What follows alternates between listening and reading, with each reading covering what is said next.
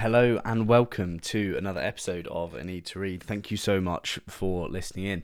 In this episode, I speak to Victoria Spence. She's an absolute legend and we discuss all sorts in here. I do want to just put a quick trigger warning before we get into anything. We do talk about eating disorders and body image, so if that's something that will be triggering for you, obviously please do bear that in mind and do whatever you feel will be best for you. But before we get into the episode, just a note from our sponsors. The podcast is sponsored by BetterHelp. Now, we discuss therapy in this podcast, and I discuss therapy in a lot of podcasts because therapy is pretty helpful. If you are feeling bad, even if you're feeling good, therapy is always helpful. Now, BetterHelp have provided an online therapy service to millions of people around the world so far. I know it'll be a while until they do billions, but millions is still pretty good. If you feel like you're not getting the support from your government, the NHS, your healthcare provider, if you're not getting support from your family, your friends, if you're struggling to talk about what's going on in your life, then head to BetterHelp, see if they can help you. You get 10% off as an A Need to Read listener, and you just go to betterhelp.com/A Need to Read, and that's just 10% off your first month. And then from there, things should be looking up. Now, another thing to go through is the Patreon. If you want to join my book club, I run a book club every month. We read a different book every month and we discuss it at the end of the month. And on top of that, you get some bonus episodes where you essentially get to be the puppeteer of the podcast. You choose the topics and then I talk about them twice a month. That is on patreon.com/A Need to Read. And I'm enjoying doing it and everyone in there seems to be enjoying it as well. So if you like what I do, you know where to go. Let's get on with the podcast. This is a good one. I do have to apologise that my microphone was crackly throughout, and if I'm honest, I think I'm probably going to be more upset with that than anyone else is. So just know that I regret not making sure that my microphone wasn't crackly. But I hope you enjoy it as much as I enjoyed speaking to Victoria. She's an absolute legend. Victoria Spence, welcome to A Need to Read. Thank you so much for agreeing to come on. Thank you for having me. I've been buzzing to be able to come on and just chat about books. Yes, everyone says that. That's what I'm happy with, because most other podcasts, I don't really know the theme of other podcasts. I think it's just like a general one. But if we can keep like a little bit around the books, a little bit around general life, then we're sticking with the theme, and that's a good thing. I don't know how we came across each other. Do you know what? I have worked with Bronte a few times, and I think she met you in Bali. Yeah, this, oh my god, this is ages ago. Yeah, and I didn't really, like, I just was like, oh, cute. I thought maybe you were an item or something, but I was like, it's cute.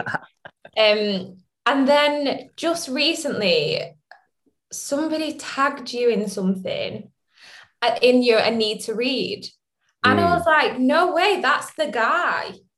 I started following you and just loved everything that you did. So thanks. You don't have to say that.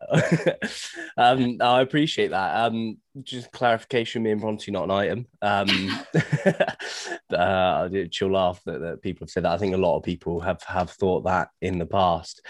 So it's an awful question to kick it off, and then everything else from there will be a way better question. But would you mind introducing yourself to people that don't know of you or know you? Yeah, sure. So I'm Vic. How deep do I go in this introduce? You go as deep as you like. We could spend 50 minutes talking about who you are. Okay.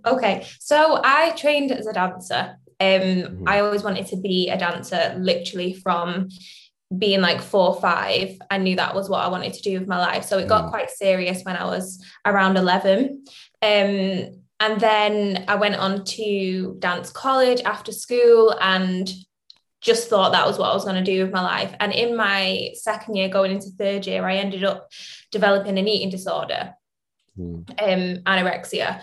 And it happened super fast. Like, I didn't really know it was happening. I was completely in denial about what was going on at that time. And then it was kind of like a really quick downward spiral. I got to a point where it was really looking quite bad for me.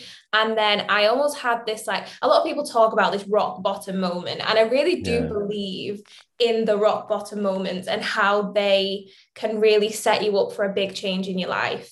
Yeah. And when I reached that moment, I then just kind of asked myself, like, what am I doing? Why am I choosing to do this to myself and to my life? Like, there must be something bigger and better out there for me.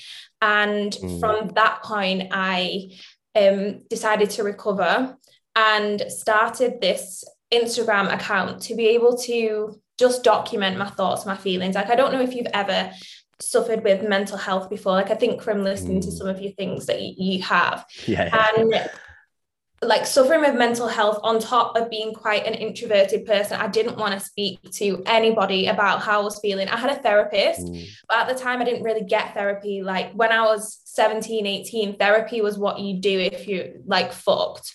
And it was a completely different thing to what it is now. So I just said to him what he wanted to hear, and then I would just kind of like leave it at that. So I wasn't really speaking to anyone. So I started this Instagram account, and I blocked everybody who actually knew me in my life, because I was so ashamed of the place where I was at, because I was like, oh, it was a weird one for me. Like, I had quite a lot of friends before my eating disorder. And then I was just like embarrassed that I'd allowed myself to have an eating disorder.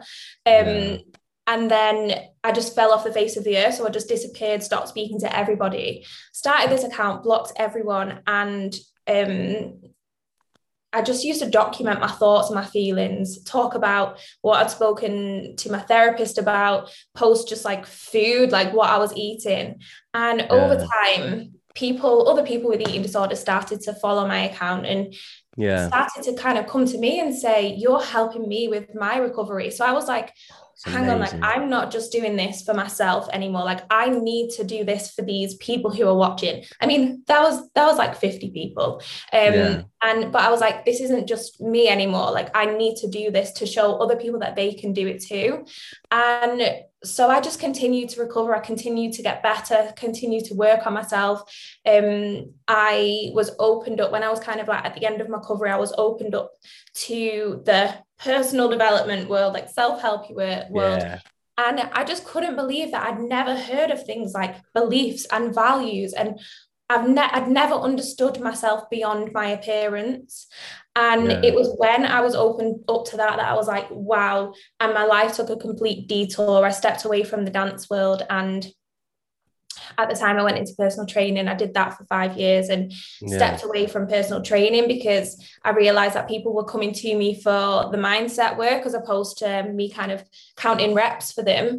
And I then became, I do life coaching now, and I've continued with my social media. It's kind of gone through my whole life with me, to be honest. And now I'm really lucky to be in a place where I'm able to just share my learnings, like share things that I've learned in books and in podcasts and from coaches and therapists and mentors.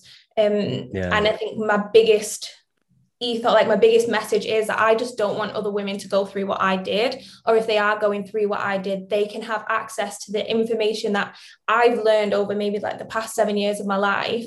They can have access to that in, I don't know, 10 minutes by me sharing something, or by just having a bit of a scroll through my Instagram, because I've shared just kind of like every part of my journey.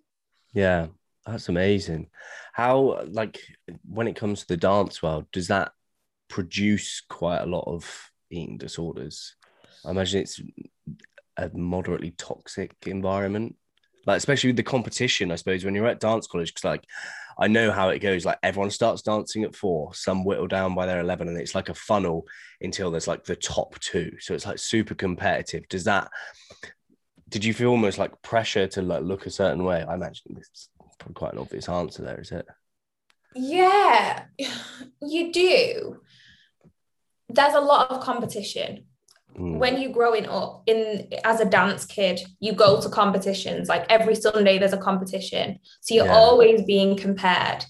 I think when it came to being conscious of my image, that came more so when I was in dance college. So when I'd left school, like when I was 16, and this is one of the reasons why I was so embarrassed and almost ashamed of the place that I was in, because at school, I was so confident in my body. Like my body, I went through puberty at a really, really young age. Like I started puberty when I was 8. So my body started, like I started to get boobs and hold like fat in my thighs and things like that. But I was still slim. But my body started to change before other people's body started to change. So I was aware of it, but I was still super confident in myself. And then it was like when I went to dance college, that confidence just started to, just like little things day by day. You would spend 8 hours a day in front of mirrors wearing next to nothing. And I had access to other people who had quite similar bodies to me. But we call them in the dance world ballet bods. And a ballet bod is somebody who is super tall and super, super, super thin, like the kind of person who can just eat whatever they want, don't really need to exercise, and they will always be that way. And I always used to think, like, why don't I look like that? Is it because I'm not trying hard enough? Is it because I'm not going to the gym, or like I'm not watching my diet? So when I was at dance college, that was when the kind of body image thoughts and comparing my body to other people really came about. They would just say things like, you shouldn't be able to pinch an inch. Your body is your CV. And when you're at college, that just seems quite normal. But now looking back, I'm like, no, that's not normal. Yeah, that's crazy. Like, do you think that still goes on now? It must do. 100%. 100%. You'll get called out of class. Like some of the bigger girls in class who are still slim would get called out, and they were told that they needed to lose weight. If you want to have any chance at making it in the dance world, then you need to lose weight. And even if you were somebody who didn't look like that person, there was still this fear, this like underlying fear that what if next time it was the principal who was going to come and call you out and tell you that you needed to change an element of your body. Yeah, it's like you're trying to like beat them by not being called out and trying to get like slimmer or skinnier because you don't want to be called out. And I suppose there's quite a lot of shame, like, because it's like it's a natural thing for when someone's like pulled out of class or something when you're in school, like everyone starts talking about it, right? So like if you're called out, it's just like, oh my God, instant shame. Yeah. Wow. Yeah. That's it's crazy. And I think it's definitely more so in like women. I suppose like guys at dance school, would they have way more like leeway in terms of how they looked, or? Yeah, they would actually. There was the ratio of women to men was, you know, like in favor of the women. Yeah. But thinking about it, the guys had all different bodies. Like they had to have like a big chest. Like this was big for the guys, a big chest and strong arms. Yeah. But where when it came to the girls, the teachers would put emphasis on our bodies being our CV. On boys, it was like, you need the bigger chest and the strong arms because you need to be able to lift the girls. Like for the guys, their bodies were seen as more of like an instrument. For the girls, we were seen as ornaments. We were the things to look pretty and make the guy look good. Oh, I mean, sounds like the world, doesn't it? Yeah. Yeah, that's crazy. That's crazy. Have you ever struggled with your body image? I think it's quite a natural thing to do when you first start like going to the gym. As a guy, like when I was like 17, 18, like I got obsessed with training. So I joined the Marines when I left school. So I was obsessed with training in terms of like I wanted to be super, super fit. But there was a stage where I was taking like grenade pills to like lose fat. Like I haven't got a lot of fat on me anyway. I like low form testosterone boosters to like try and like get a little bigger. Like at 18, when I would have hoped that that's like my peak testosterone years. Still can't grow a beard, so maybe I'm holding out for those testosterone years. But yeah, like my legs are pretty skinny. I used to be really like conscious of that, like wouldn't really wear shorts because my calves are small. And one big thing for me, like it wasn't necessarily like my body, but my hairline I used to worry about so much. It's not even bad. Like I've come to like accept now that like it's not bad. So I shaved my head last year as like like a, to train myself not to care about it. Mm-hmm. So I just shaved it off. And I remember the day that I did it, because like I went on my story and like I was like quite aggressive, and I was like, hey, I've shaved my head. I'm just doing this story because otherwise I'm just going to be really worried about it. Which just goes to show like these little things can like creep into your head, these insecurities that no one would ever really expect you to have, because they never look at you the way that you look at yourself in that like negative light that we all shine on ourselves. So like I definitely have, not to the point where I'd have said it ever like limited me, apart from like not really wanting to wear shorts. Mm-hmm. But now like I wear budgie smugglers because like I like my skinny legs. I always say like if I was a girl, like my legs would be banging. Exactly. That's the thing. I don't look too much into body image when it comes to guys, but it's probably the same in that we are taught that our body should match up to a trend. Mm. And when I was going through dance college, the trend at that time was like this Kate Moss, super thin, like the thigh gap craze. Okay, yeah. Whereas maybe in the dance world now, if I was to be at college now, maybe curvy would be in fashion. I don't know. Yeah. It's very, very strange, isn't it? Like a body type can be on trend, because like the reality is like there's a lot of things you can do to change your body, but sometimes like you just get what you're given in terms of like the like bone structure of you. Like some girls have wider hips, some girls won't develop wider hips until like their mid-20s, because like they're just going to get ready to have some kids in there. Like people talk about, remember that hip dip thing that like people are like, oh, it's a hip dip, or like train your hip. There's so much money being made on people's insecurities, it's a joke. Exactly. Well, that's why they have to keep changing the trends, because if all women manage to match up to a trend, then these industries are going to start to lose profit. So, right, okay, what can we make women insecure about? Hip dips. Let's make a pill that's going to help them get rid of hip dips. It's mad, isn't it? Did you ever used to like buy into any of those trends or anything? Or were you quite wise to it by the time that they started being like really prominent online? Yeah. I didn't really buy into stuff like that. When I was like developing my eating disorder, it was a lot of like bodybuilder, like the fitness space online was bodybuilders. Yeah. So the things that they would say, like no carbs and fasted cardio in the mornings. Yeah, go and get it, hustlers, if you don't want it bad enough, like all that kind of zone. no gain. Yeah. I really bought into all of that stuff, like deeply bought. That was like gospel to me. That was how I needed to achieve the body that I wanted. Yeah, I think as like eating habits as well are weird ones to like slip into. Like I had to, like when I was journaling the other day, I had to like write a letter to myself, was like to promise to eat 3 proper meals a day, because I don't have much of an appetite. So like I have like a few eggs on toast in the morning, and then I could easily not have lunch and wait till dinner. But I was like, that's actually not good enough, because that's not going to serve me if I just start skipping meals. Like I need a good couple thousand calories a day to like be and feel healthy. So the day that I wrote the letter to myself, I literally just had a breaded chicken with hot sauce for lunch. And I was like, that is not a square meal.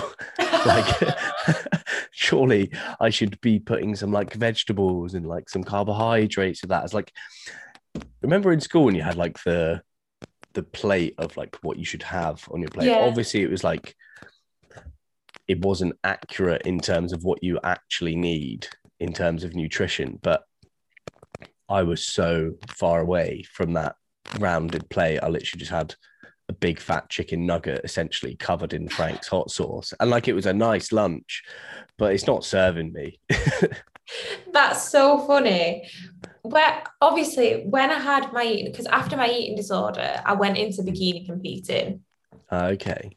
And I rarely talk about that time because I'm embarrassed of it. I mean, I don't regret anything.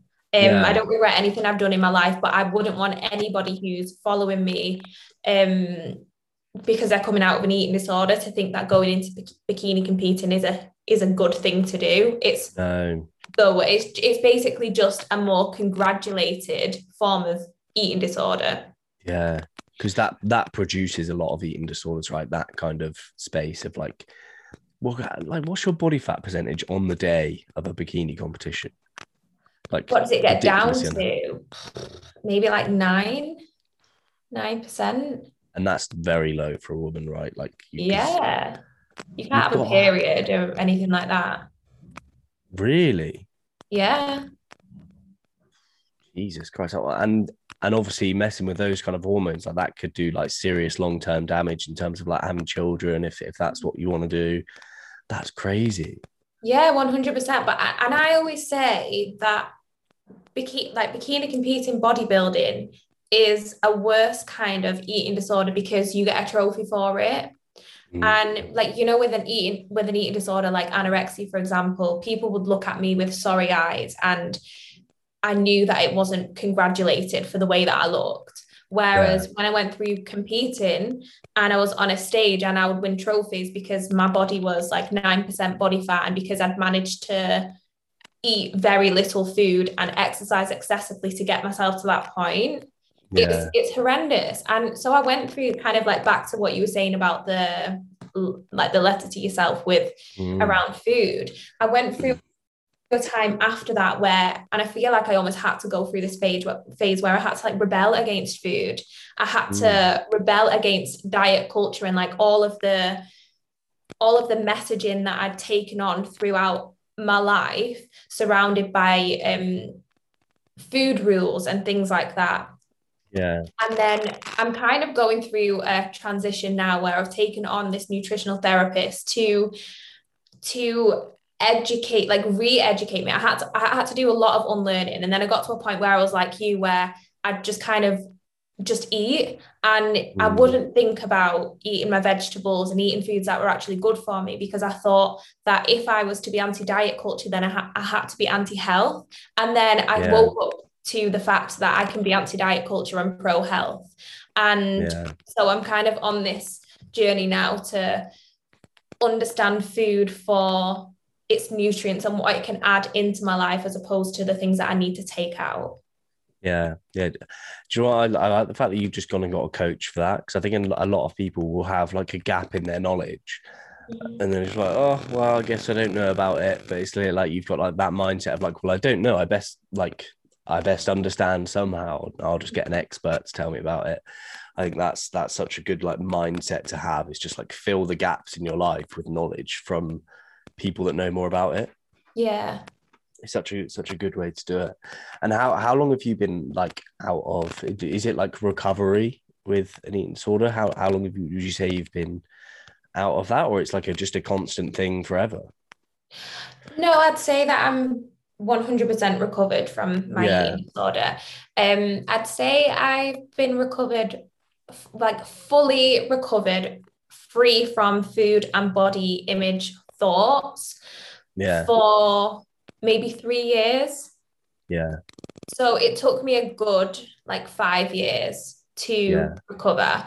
And I think one of the things when it comes to people recovering from an eating disorder, one, professionals will tell you that you can't ever recover from an eating disorder, which I think is one of the, it makes me fuming. It makes me so mad that people will say that, because you'll know about this. Like you read a lot of books for growth mindset, for growing your mind, for learning more, for changing habits, for changing your way of life. And I think as soon as you put a limit on somebody, then they're going to only live up to that limit unless they can create this kind of mindset for themselves. Yeah. And I was told many of times, you're never going to recover. I remember I was sent this letter, and I hid this letter in my car and forgot it was there until I got with my partner who I'm with now. So I've been with him for 5 years.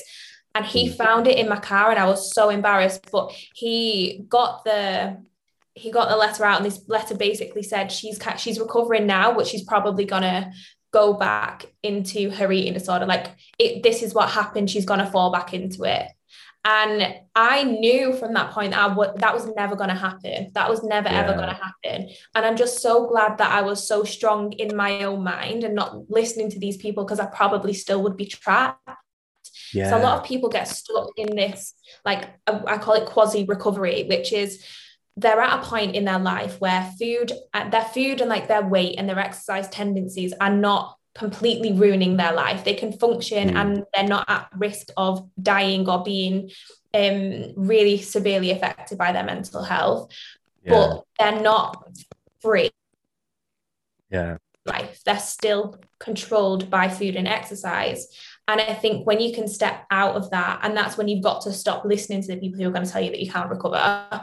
When you can break free from that and, you know, really start to just go through those last steps of your recovery, you can really overcome it.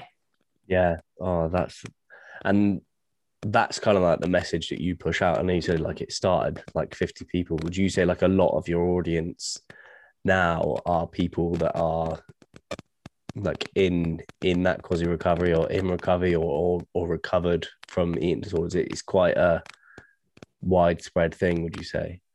Yeah. I think quite a lot of people are either in their recovery or have recovered or in that quasi-recovery part. Yeah.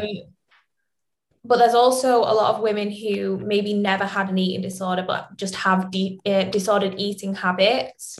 Yeah. So it's not something that's ever completely controlled them, but they're in a place where food is on their mind quite a lot, and they really don't like their body image. And I think this is very normal for a lot of women out there. And so I have a lot of people like that. Yeah, definitely. Well, I think that's obviously like a bit of a pandemic at the moment, isn't it? Like the whole body image thing is everyone's like told to love their body, but sometimes like it's actually really difficult. Yeah. Because of everything that's like shown out there. Like if you stand naked in front of a mirror long enough, like you'll find what you don't like. Mm-hmm. And I suppose it's about like really, so I read a book called Love Yourself Like Your Life Depends on It by Kamal Ravakant. Mm-hmm. And one of the exercises in that book, it's so uncomfortable to do, but it's to stand in the mirror and to be like, I love myself. Mm-hmm. Like it's like, and like say like I love you, and like look in your eyes. And it's such an uncomfortable thing to do. And I just don't understand how in this culture, I think I do understand it as why we can't really love ourselves, or we have these limitations on loving ourselves, because all through school, if someone loves themselves, like it's a negative thing. If someone's up themselves, they're arrogant. And like as we get older, everyone's like, fuck, I wish I loved myself now. Like it's such a difficult thing to do. What have you done, would you say, is like the most helpful thing you've done to be able to like fully accept and like love yourself? I think when it comes to what you've just said about finding it hard to love yourself, I think that comes with this, it's like a fear, because you, like with all fears, you've got to protect yourself. Because if you love yourself so much, and people don't love it when people love themselves, because it's a thing that a lot of people want but they struggle to do because of fear, and it's a form of protection. It's like if I can already talk bad about myself, if I can already hate myself, and I can tell myself every single day that my thighs are fat, and I've got rolls in my tummy, and I'm ugly, then if somebody else tells me that, then it's not going to hurt, because I already know that to be true about myself. Yeah. Whereas if you look yourself in the mirror and you're like, do you know what? I'm choosing to love myself. I'm choosing to accept my body as it is. Then you're at risk of an outer source saying to you about your body, oh God, like, look at those thighs. How the hell does she love herself when she looks like that? Yeah. And then you're at risk of being pulled down by that. So I think it's a whole thing of protection.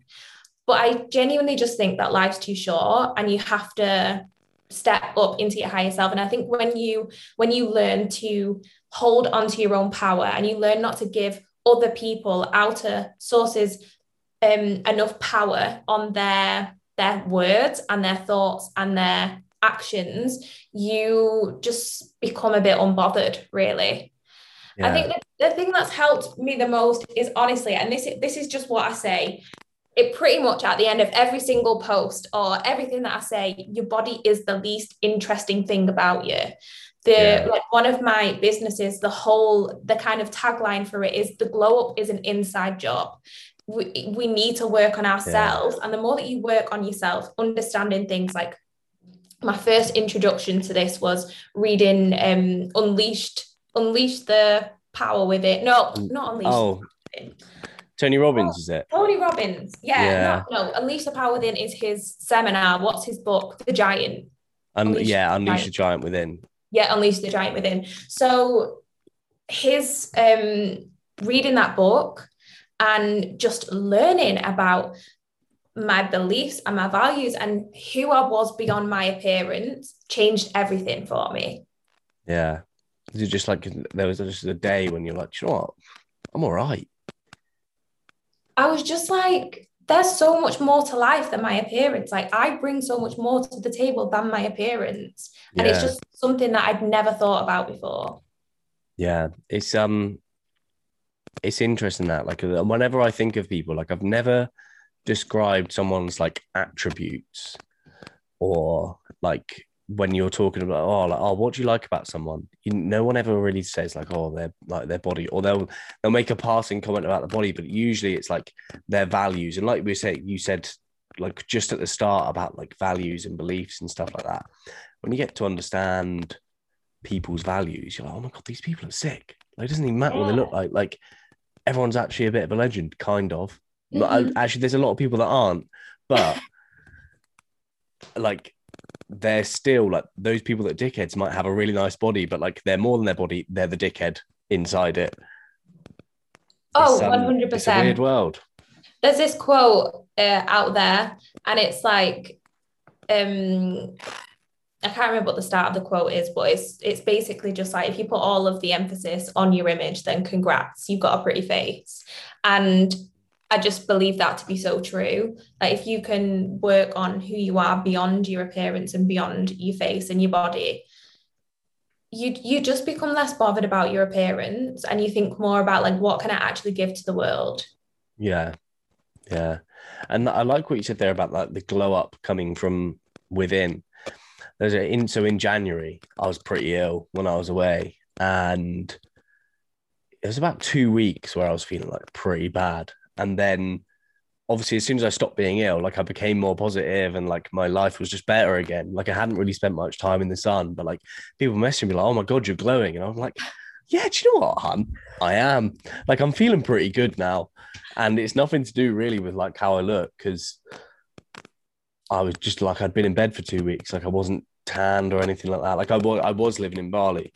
But like, the first day that I was allowed out, like, I just felt so much better. And you do feel like so much better when you've got a bit more positive energy, and you're not like toxic positivity, because obviously shit goes wrong all the time in life. But the more you give out in that way, like from the inside out, weirdly as well, you actually start getting stuff back, which then adds to your own sort of like self-esteem, in terms of like, you feel good about yourself because you're doing good.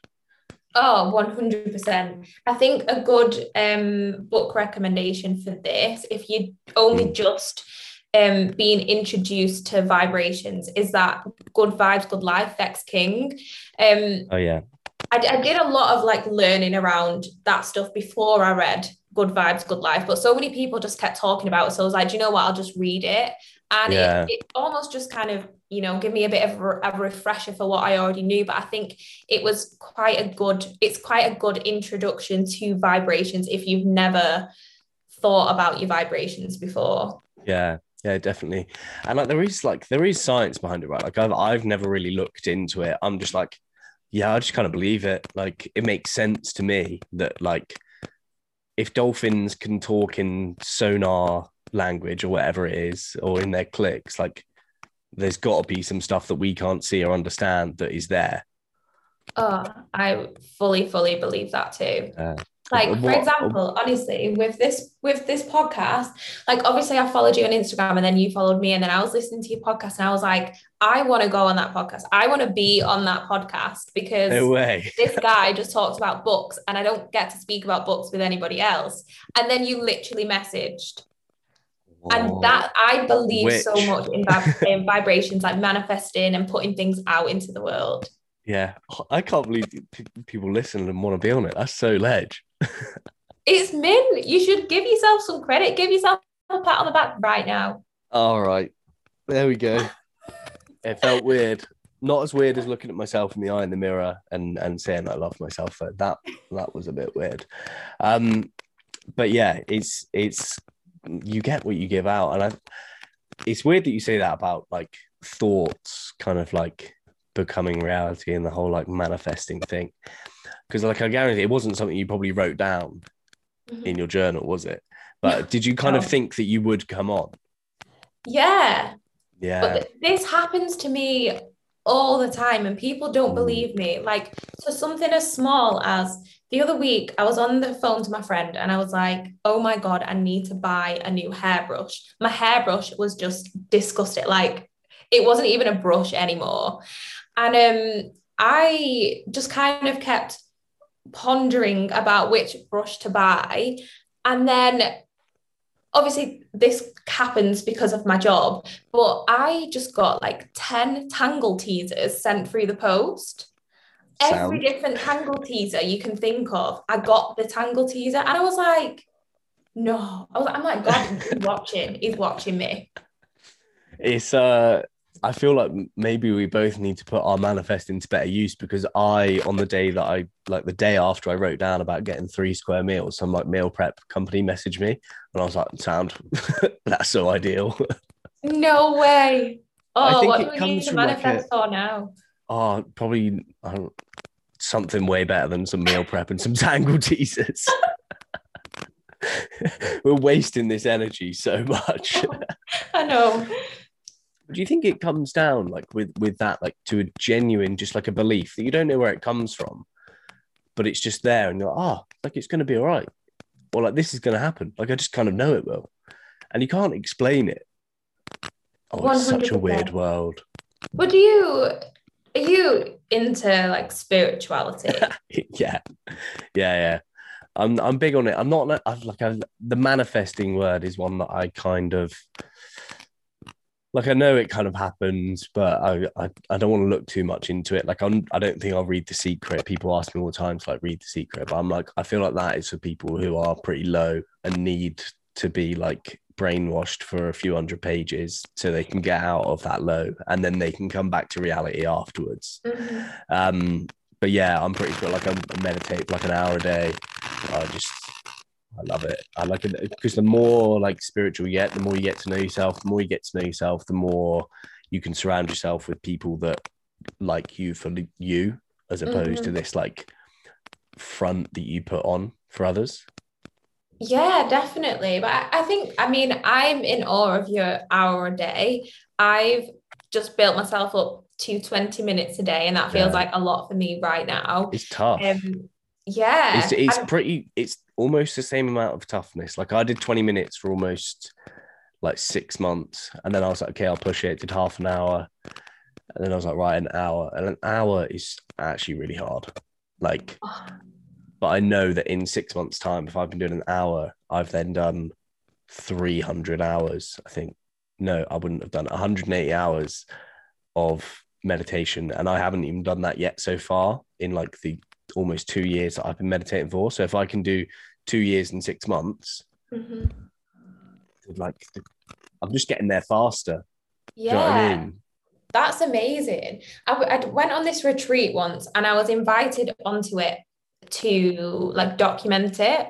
Yeah, and it was a pure spiritual retreat, and this was before I was really into spirituality, but I knew that I wanted to get into it. I feel like this is another like vibration thing. I knew that I wanted to get into spirituality. I hired a spiritual coach and she was helping me kind of have access to it, but I just wasn't getting there.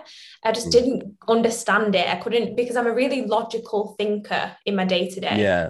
So I went onto this retreat and I was literally shitting myself because I'm like, this isn't for me. This is too out there. It's a bit too woo. I'm going to hate it. And I just want to go home. I regret saying I would have come.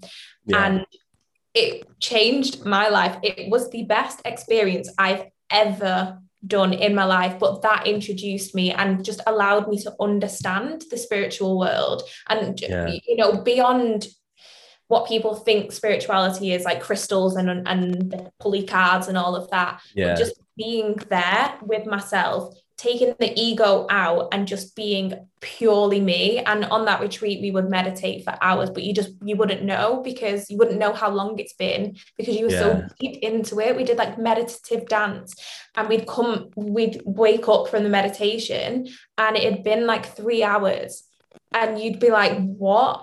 How? The time just went. Just getting to that flow state. Yeah. But I think when it comes to spirituality and this whole vibrations and manifestations and putting things out into the world, I think when you learn to just flow with life as opposed to resist against life, that's when things start to call in for you. That's when when you just trust that something has got you back and everything is happening for you, not to you. You just, like, life just happens. Yeah.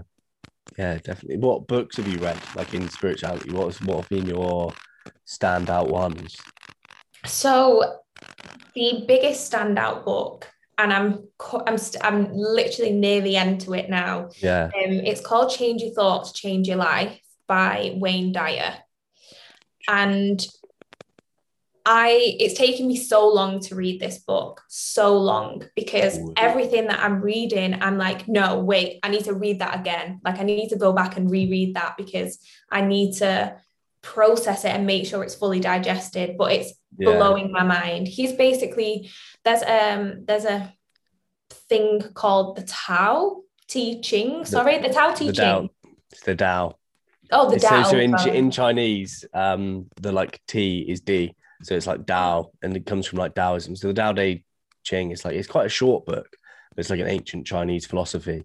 Yeah. It's cool. Oh, I'm fuming that I've been saying it wrong this whole time, but thanks for telling me. No, I said it in a whole episode, so don't worry about it. I did a whole episode on the Tao of Pooh, and I was saying the Tao, so it's there forever. So it's okay. So it's him basically rewording the Tao Te Ching, but for the 21st century. Okay, nice. And it's brilliant. What's been like the standout thing for you? Or what's been your main takeaway? I think a lot of it has been centered around ego. I've been reading this book now for maybe a month. It's taken me forever, because I literally read 2 of the passages per day. So nice. He puts the passage on and then he does the rewriting of it.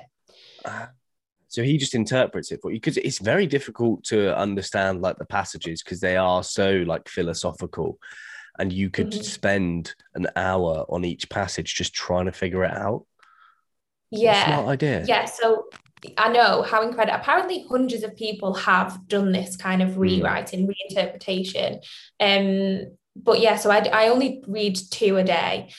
But I was like to my partner the other day, it's changed my life. It has changed my life.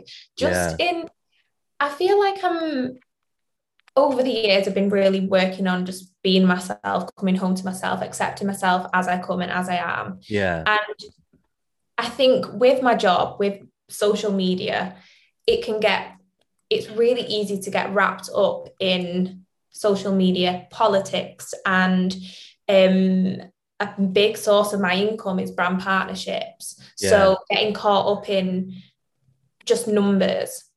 Yes. And since reading this book, I've just been like, do you know what? I don't give a fuck. Like all of that stuff on social, like that's not my life purpose. My life purpose isn't to do brand partnerships. Brand partnerships serve me for me being able to create what I want to create. In terms of like my other business, I'm able to put a lot of time and effort into that because I can get the money from this brand partnership thing, but it's not what I want to do for the rest of my life. And I think it might have been Sinead. I think she might have spoken about this on a story. She said, what was she saying? She was just like, take care of the people who you've got. Like, don't worry about new people. Just take care of the people you've got. And let me just tell you, this last month, the more that I've just been like, do you know what? I'm not bothered about getting more and more followers. I'm just going to take care of the people I've got. I received freaking flowers from a follower. Like, somebody sent me flowers. I was like, what? I sat and cried for like 15 minutes. I've received just so many messages just being like, thank you. Like, asking me nothing, but just like, thank you. Or can you just tell me what you said again about that? Because I was just trying to speak to my boyfriend about it because it really blew my mind. And I'm like, the more I've just shown up as myself and the more I've shared the things that I want to share, not the things that are clickbaity and what I think people want me to share, the more I've received just so much. I just know I'm serving my purpose. And this book has helped me do that. Yeah, definitely. Sinead said that to me a while ago, and I was like, it just makes so much sense. Like, for me, like, I started this a year ago. Like, I was just focused on growth. And I feel like I've got enough people now. Like, I just want to look after them a bit better, in a sense of, like, for a long time, I wasn't replying to DMs because it's way too stressful. And I'm like, actually, like, it's like some DMs, like, I won't, like, dignify them with a response in some sense, but, like, because some of them are stupid. Yeah. And not stupid like they're stupid, but just, like, I think we were, like, messaging about this the other day about, like, people just being rude.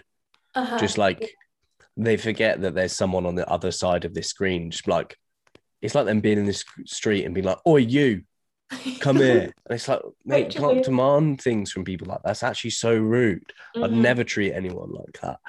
But, like, people that, like, have genuine questions now, like, I've started to, like, reply and give them time. It's just it is very difficult not to get caught up, because, like, some people reply straight away and then you're in a conversation and then you've got 100 conversations going on a day, and then the end of the day comes and you're just burnt out because it's too many people to manage. But I think it's such a good thing, like, just look after the people that you've got around you. Like, that was a big thing. So I did ayahuasca when I was in Bali, and a big sort of sign for me in the trip was, like, just looking after the people around me, like the people that truly matter, because I'd kind of almost become obsessed of, like, looking after myself. And I'm at a stage now where I'm like, I'm pretty good at looking after myself. I can now spend some time looking after the people that I love, the people that really matter, and just giving more of myself away in that way, and I feel so much better for it. Like, it, maybe it's self-serving, maybe I feel good because I'm giving, but, like, everyone's a winner in that way, so it doesn't really matter. I love that so much, and I really want to try ayahuasca. I mean, it was a terrible time, and I won't be rushing back to it. I spent about 6 hours, like, crying and being sick, so it was pretty heavy, but necessary for my, like, arrogance heading into it. I was given a stern word from Mother Nature. It's pretty crazy. Oh wow, it's so interesting. Yeah, it's a very strange thing to go, and it tastes like shit.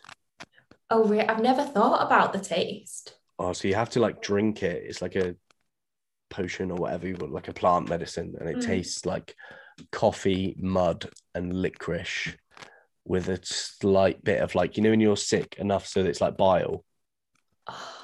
That minging.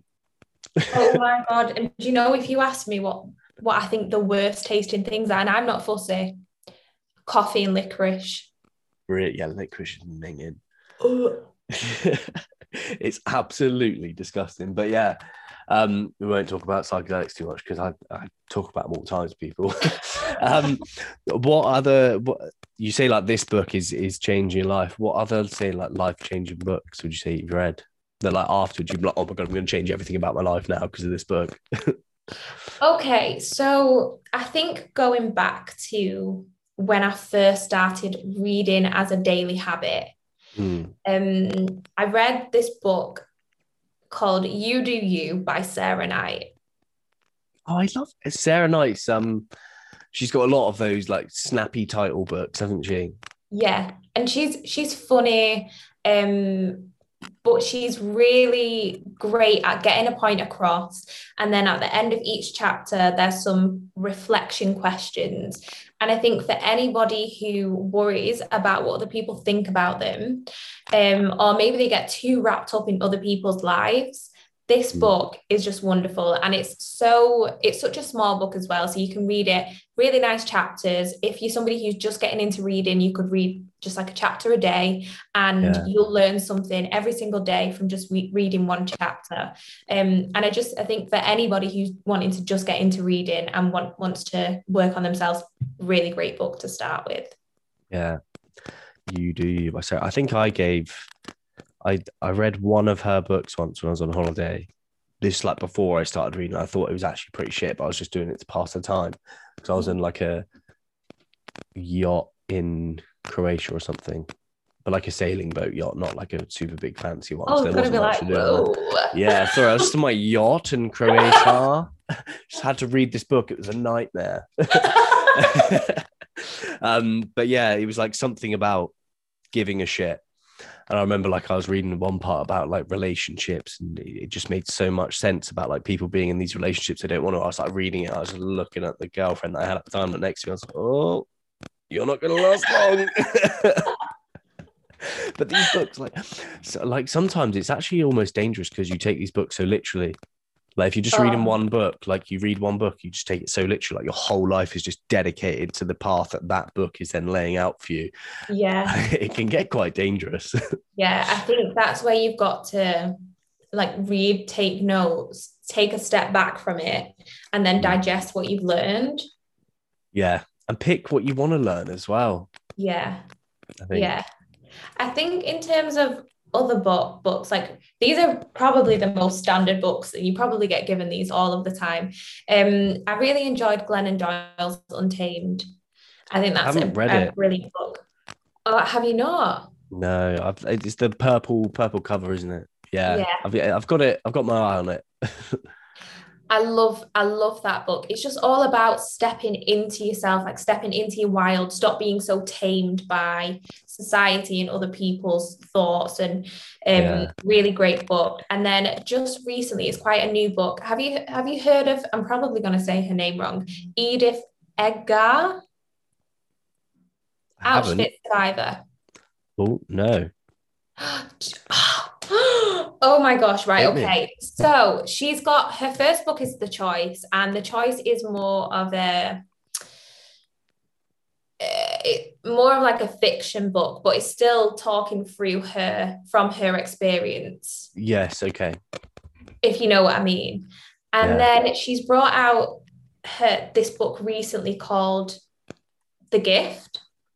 Yeah.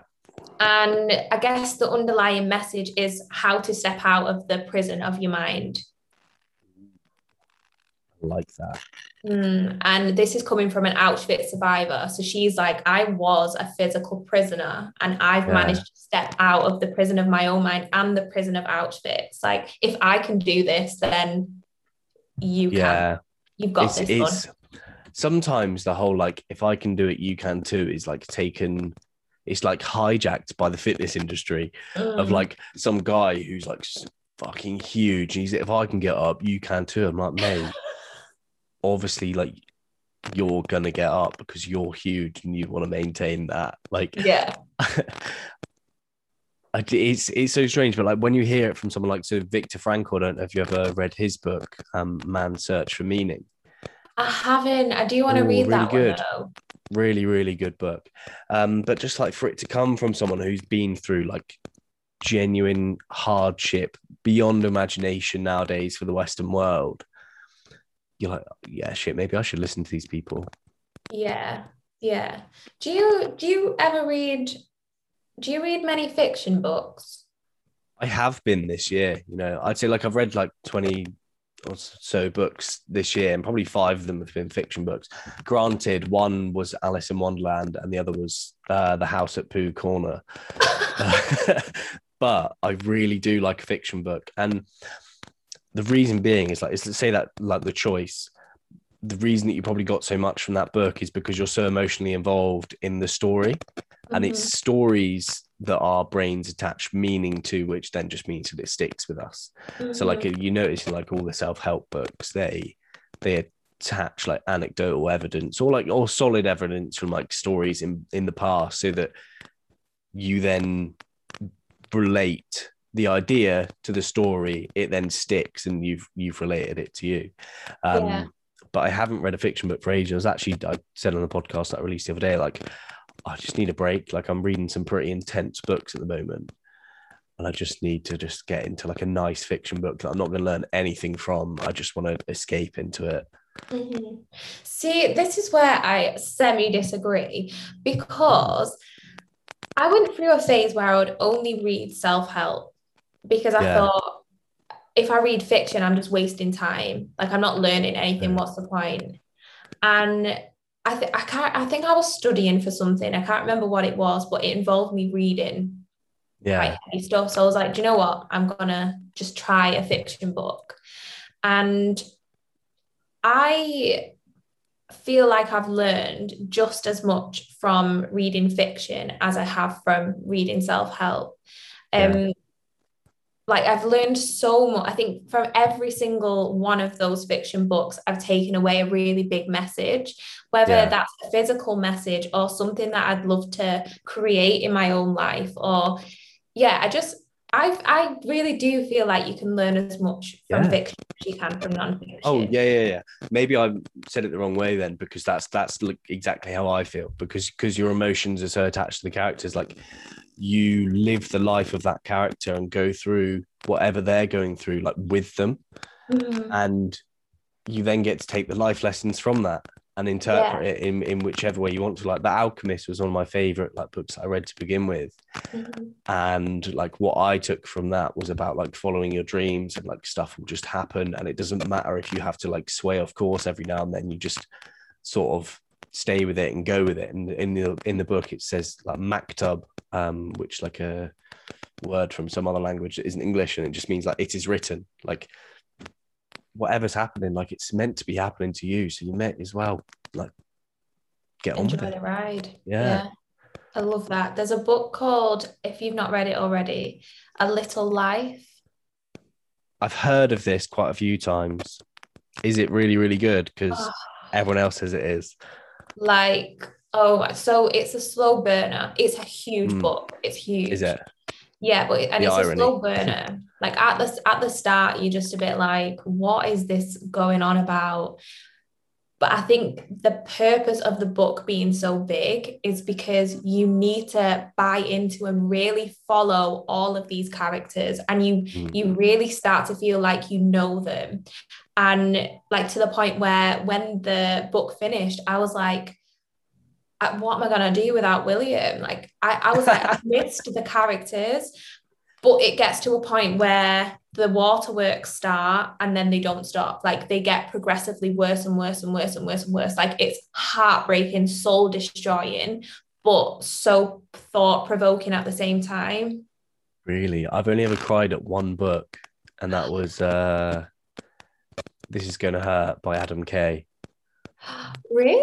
It's the only one I've ever cried at, and look, I'm due a cry, I think. So maybe I'll get into A Little Life, get myself some escapism. Oh my gosh! Whenever I'm due on, I'm like on my Instagram, give me a cry, huns. I need to cry. That's what I'm missing. Maybe I'm just missing a period, and I'll be crying more. Oh, amazing! Right. Well, I've kept you long enough, Victoria. I'll let you get back on with your Friday, but where can people find you? Which I'm sure will probably be Instagram, but if you've got anywhere else that you do stuff like helpful shit for people, send them there. So like, well, my Instagram's Victoria Neve, and you can pretty much find everything else that I do from my Instagram. I've got my other Instagram is the glowupproject_, potentially has an underscore at the end of it. And if you want more of the mindset work, more like information in terms of like infographics and prompts and things like that, then that's a really good one to go ahead and follow. But yeah, you can pretty much just find it. You say journal prompts and stuff on there? Yeah. So I'll kind of put like, do you struggle with overthinking? And then it'll be slides of journal these things. Oh, so, yeah. Sick. That's good. Well, thank you so much for coming on, and thanks for your vulnerability, talking about honest subjects that people need to hear. It's great. It's great to have you, and it's great to have a chat. Oh, thank you so much for having me on. I've had a gorgeous time. Gorgeous time, darling. I have. Thank you for listening to that episode. I'll be back again soon with some book reviews and some more guest episodes. If, like I said at the start, if you like what I do and you want to contribute to my creativity as an artist who creates audio, just go to patreon.com/A Need to Read. I can't try to sell you it. What's the point? If you like me, you might like it. If you don't, then I can't believe you got this far on a podcast. If you're struggling, if you are sad, if you're anxious, if you feel like you need a little bit of therapy in your life, you probably do, then head to betterhelp.com/A Need to Read. You get 10% off your first month, and that will set you on the path to getting better and being better. That's it. Thank you so much for listening. Love you. Bye.